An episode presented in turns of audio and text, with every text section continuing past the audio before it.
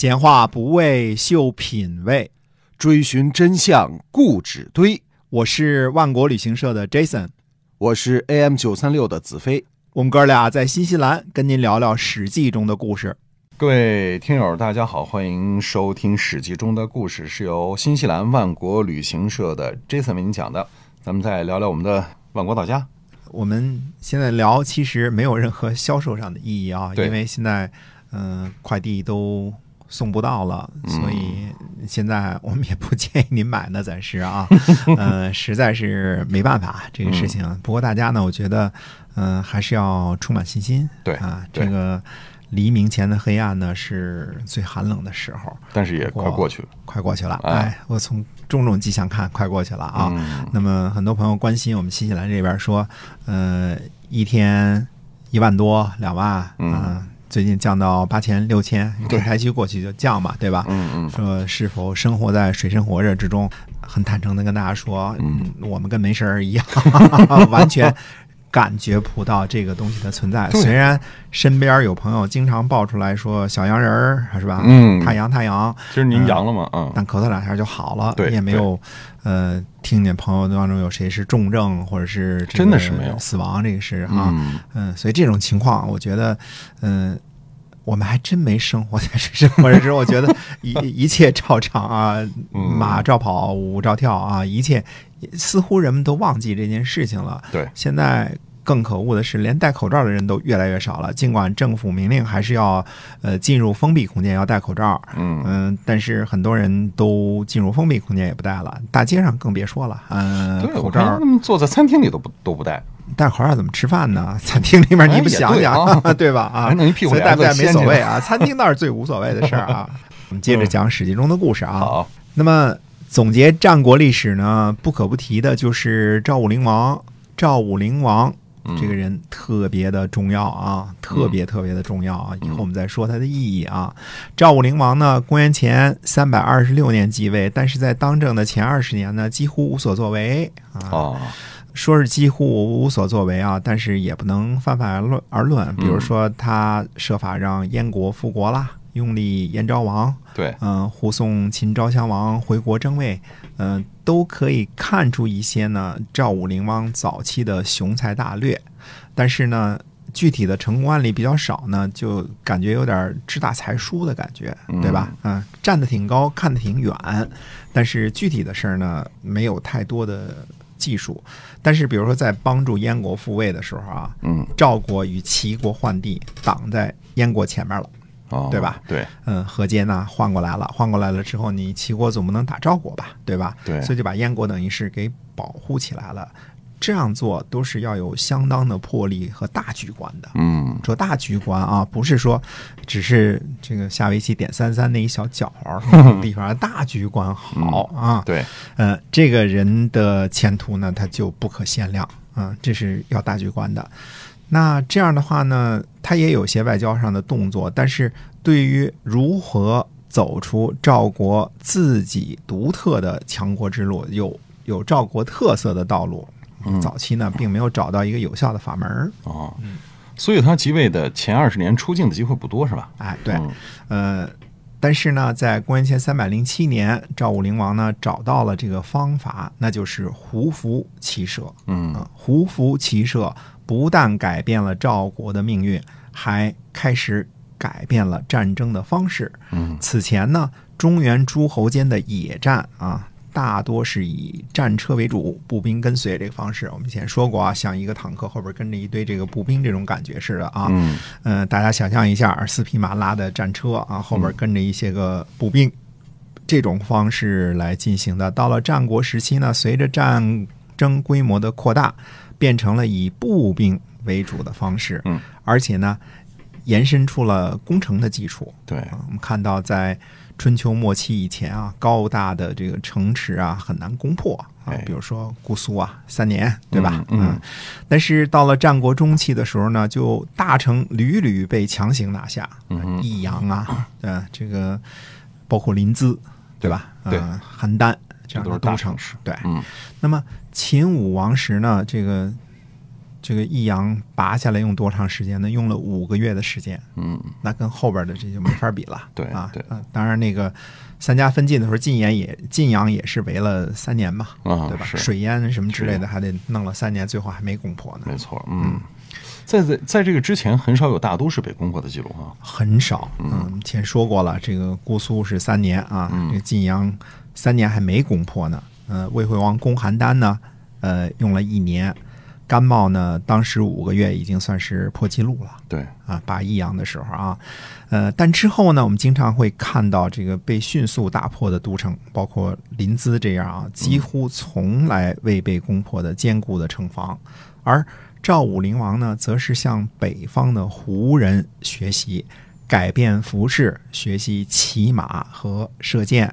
中原的宽袍大袖啊，固然风度翩翩，可是打仗的时候呢，他就不如短打扮穿裤子的胡人这种装束实用了。哎，哎，那么中国的文化呢，是个渐渐融合的过程。中国固有的很多传统啊，现在固有的很多传统，嗯其实都是跟胡人学的，嗯包括穿裤子，对吧？啊，嗯，以前我们穿裙子 对对啊，啊，呃，还有什么像这个胡床，嗯，对吧？嗯，胡床、胡床啊，桌椅板凳以前我们都是席地而坐的，对，对吧？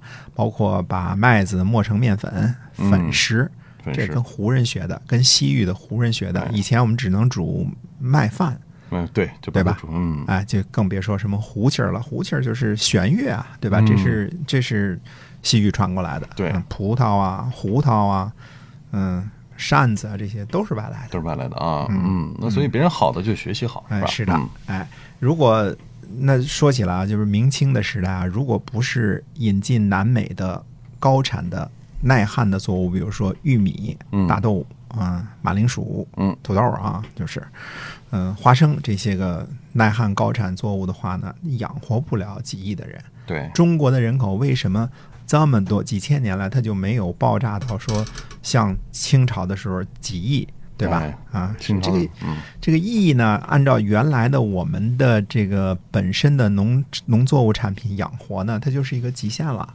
嗯嗯几乎是个极限了。那到几亿，那这个吃的饭是不可限量的，所以你要没有。嗯，马铃薯、玉米、大豆、花生这些东西，我们不可能养活这么多人。光靠稻子这个麦子是不可能的，是吧？哎，嗯，对的，呃，你从近代也是，我们引用当时叫什么洋油，嗯现在汽油叫洋油，洋油啊，洋火，对吧？洋火好使啊，这这跟以前那个 那个打火石那个是不可同日而语的啊。呃，别看金庸小说怎么吹，其实那打火石挺难用的对，。吭吭敲半天是吧？这火柴又轻又小，咔一划一特鳞片儿是吧？哎，嗯洋火、洋胰子，呃，现在的什么汽车、公路、高铁、抽水马桶、各种电器，这都不是华夏的土特产，是，是吧？嗯哪个是华夏的土特产呢？嗯不是。那说远点儿，改革开放这事儿一点错误都没有。嗯赵武灵王就是这样一个敢于引进、勇于改革的人。对而胡服骑射的成果呢，也是相当显著的。嗯向北打败了胡人，嗯、最后终于干掉了中山国，让赵国的战力呢提高了不少，并从此呢确立了赵国北方强国的身份。嗯。呃，公孙衍一开始搞合纵的时候是拉着赵国一起的，嗯啊从魏国拉着赵国、韩国、燕国、中山国这些啊，他是目的是什么呢？对付东方的齐国、南方的楚国和北方的秦国。那说明那个时候，公孙衍搞第一次搞合纵的时候，那赵国还不是强国呢，对，对吧？嗯还不是还是要跟着跟人一块儿合着去对付这三个巨无霸呢，嗯对吧？那现在赵国呢也成了第一序列的强国了，变成了什么呢？东西南北四大强国以及中原的局面了。嗯嗯，那么强大的秦国呢，在长平之战以前呢，也几乎没敢针对赵国进行过大规模的攻城略地。嗯，这些都归功于这个人，叫赵武灵王。他做了一件事儿，叫胡服骑射。哎，所以他这个胡服骑射不只是提高了战力，也让赵国的领土扩张了不少哈。中山国不用说了啊，嗯等于赵国拔掉了一个国中之国，嗯对吧嗯？在在太行山区的，我们是以前说过啊，这个唐县啊、行唐，嗯，很大的一片地方啊，包括保定、石家庄的一些啊，拔掉了一个国中之国，等于他的国土全部完整了，否则你你国家之内有另外一个国家挺难受的啊。是，呃，北方的领土扩张呢是大头。那史书上说呢，说秦始皇派蒙恬，呃，袭击匈奴，让胡人怎么样呢？不敢南下而牧马。嗯，很诗意的想法啊，写法啊。这个不敢南下而牧马，实际上呢，呃，赵武灵王的扩张呢，比秦的时候走得更远。嗯，那赵的长城的北边呢部分沿的是阴阴山山脉修的，啊，它两条啊，南北是几乎平行的，南边那个也是沿着阴山和大青山修的，所以赵武灵王呢设立了云中郡和九原郡，这都相当的靠北了。云中和九原到底在什么地方？九原郡呢，在今天的包头附近，以这儿为。中心的啊，云中郡的治所呢，应该在今天的呼和浩特的西南安。嗯，哦，那么所以就是说这个，嗯，那就是都属于内蒙了，哎，是吧？嗯，在呃黄河呢流入晋陕大峡谷之前呢，就是黄河的大型的这个几字边的顶部。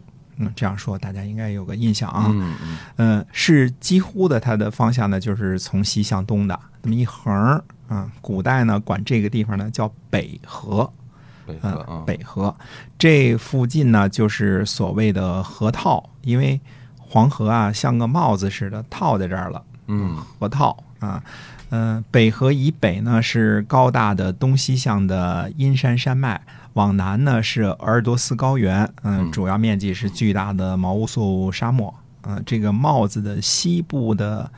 是什么呢？是高大的贺兰山啊，踏破贺兰山雀，对吧？对，贺兰山以东呢，就是富饶的银川平原。嗯，那北部呢？呃，北河的这个东部呢是巴彦淖尔平原，然后西部呢是土默川平原。那土默川这个名字比较陌生啊，嗯，但是它有另外一个名字，大家都知道了，叫敕勒川。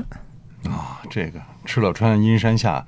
天似穹庐，笼罩四野；天苍苍，野茫茫，风吹草低见牛羊啊，特别有名的。对，嗯，重新说一遍，笼盖四野，这诗都不会背。笼盖四野，嗯，再说一遍，再说一遍啊！敕勒川，阴山下，天似穹庐，笼盖四野；天苍苍，野茫茫，风吹草低见牛羊。哎，对了，嗯，这是南北朝时期的一首民歌啊，嗯嗯，写多好啊，是吧？对。一般呢认为这是由鲜卑语翻译成汉语的，那是翻译的歌啊，不是翻译出来的。原创并不是汉语的啊。呃，黄河百害为复一套，虽然南边是沙漠，北边是草原，可是北河沿线这几个平原啊，呃，就是一片片的绿洲组成的，那是真正的塞外江南。啊，汉人呢想在这里开荒种庄稼，胡人呢想南下而牧马，于是呢这里就成了农业民族和游牧民族争夺的焦点了。嗯，汉人强大的时候呢，就要把游牧民族阻挡在阴山以北。嗯嗯，赵武灵王做到了。对，胡人强大的时候呢，就要把这里作为基地，进一步南侵。那是非争夺不可了。哎哎，呃，明朝够强大的了吧？嗯，对吧？强大。可是你看看明长城啊，这把河套地区都给修出去了 啊。呃，比起赵长城呢，差着行市呢。啊，呃，中原与河套地区的这个分界点啊，是榆林。嗯嗯，榆林啊，有名的啊。哎，榆林以北都是大沙漠，以南呢是黄土高原。呃，榆林东边不远呢，有个地方叫沙湖口，呃，称作溪口。就是哥哥，你走西口；小妹妹，我实在难留那西口，是吧？就是那西口啊。走西口呢，是指呃陕北人、山西人呢往北去河套一带讨生活，嗯，跟河北人、山东人闯关东、广东、福建人下南洋是一个意思啊。那么赵武灵王呢，公元前三百零六年西攻临湖，临湖王呢献马求和。同一年，楚国灭越，设立江东郡，就是史书上讲的夏东国。公元前三百零四年，赵设立九原郡和云中郡。公元前三百零一年，赵攻中山，秦国攻取了韩国的壤，打开了通往湖北和河南南部的这个道路。魏冉最早的封地呢就在穰，所以魏冉呢在史书上被称作为穰侯。嗯，那么这段时间感觉赵国的斩获最大哈。哎哎，那么到底这个后事如何呢？请大家继续关注我们的节目《史记》中的故事，咱们下回分解。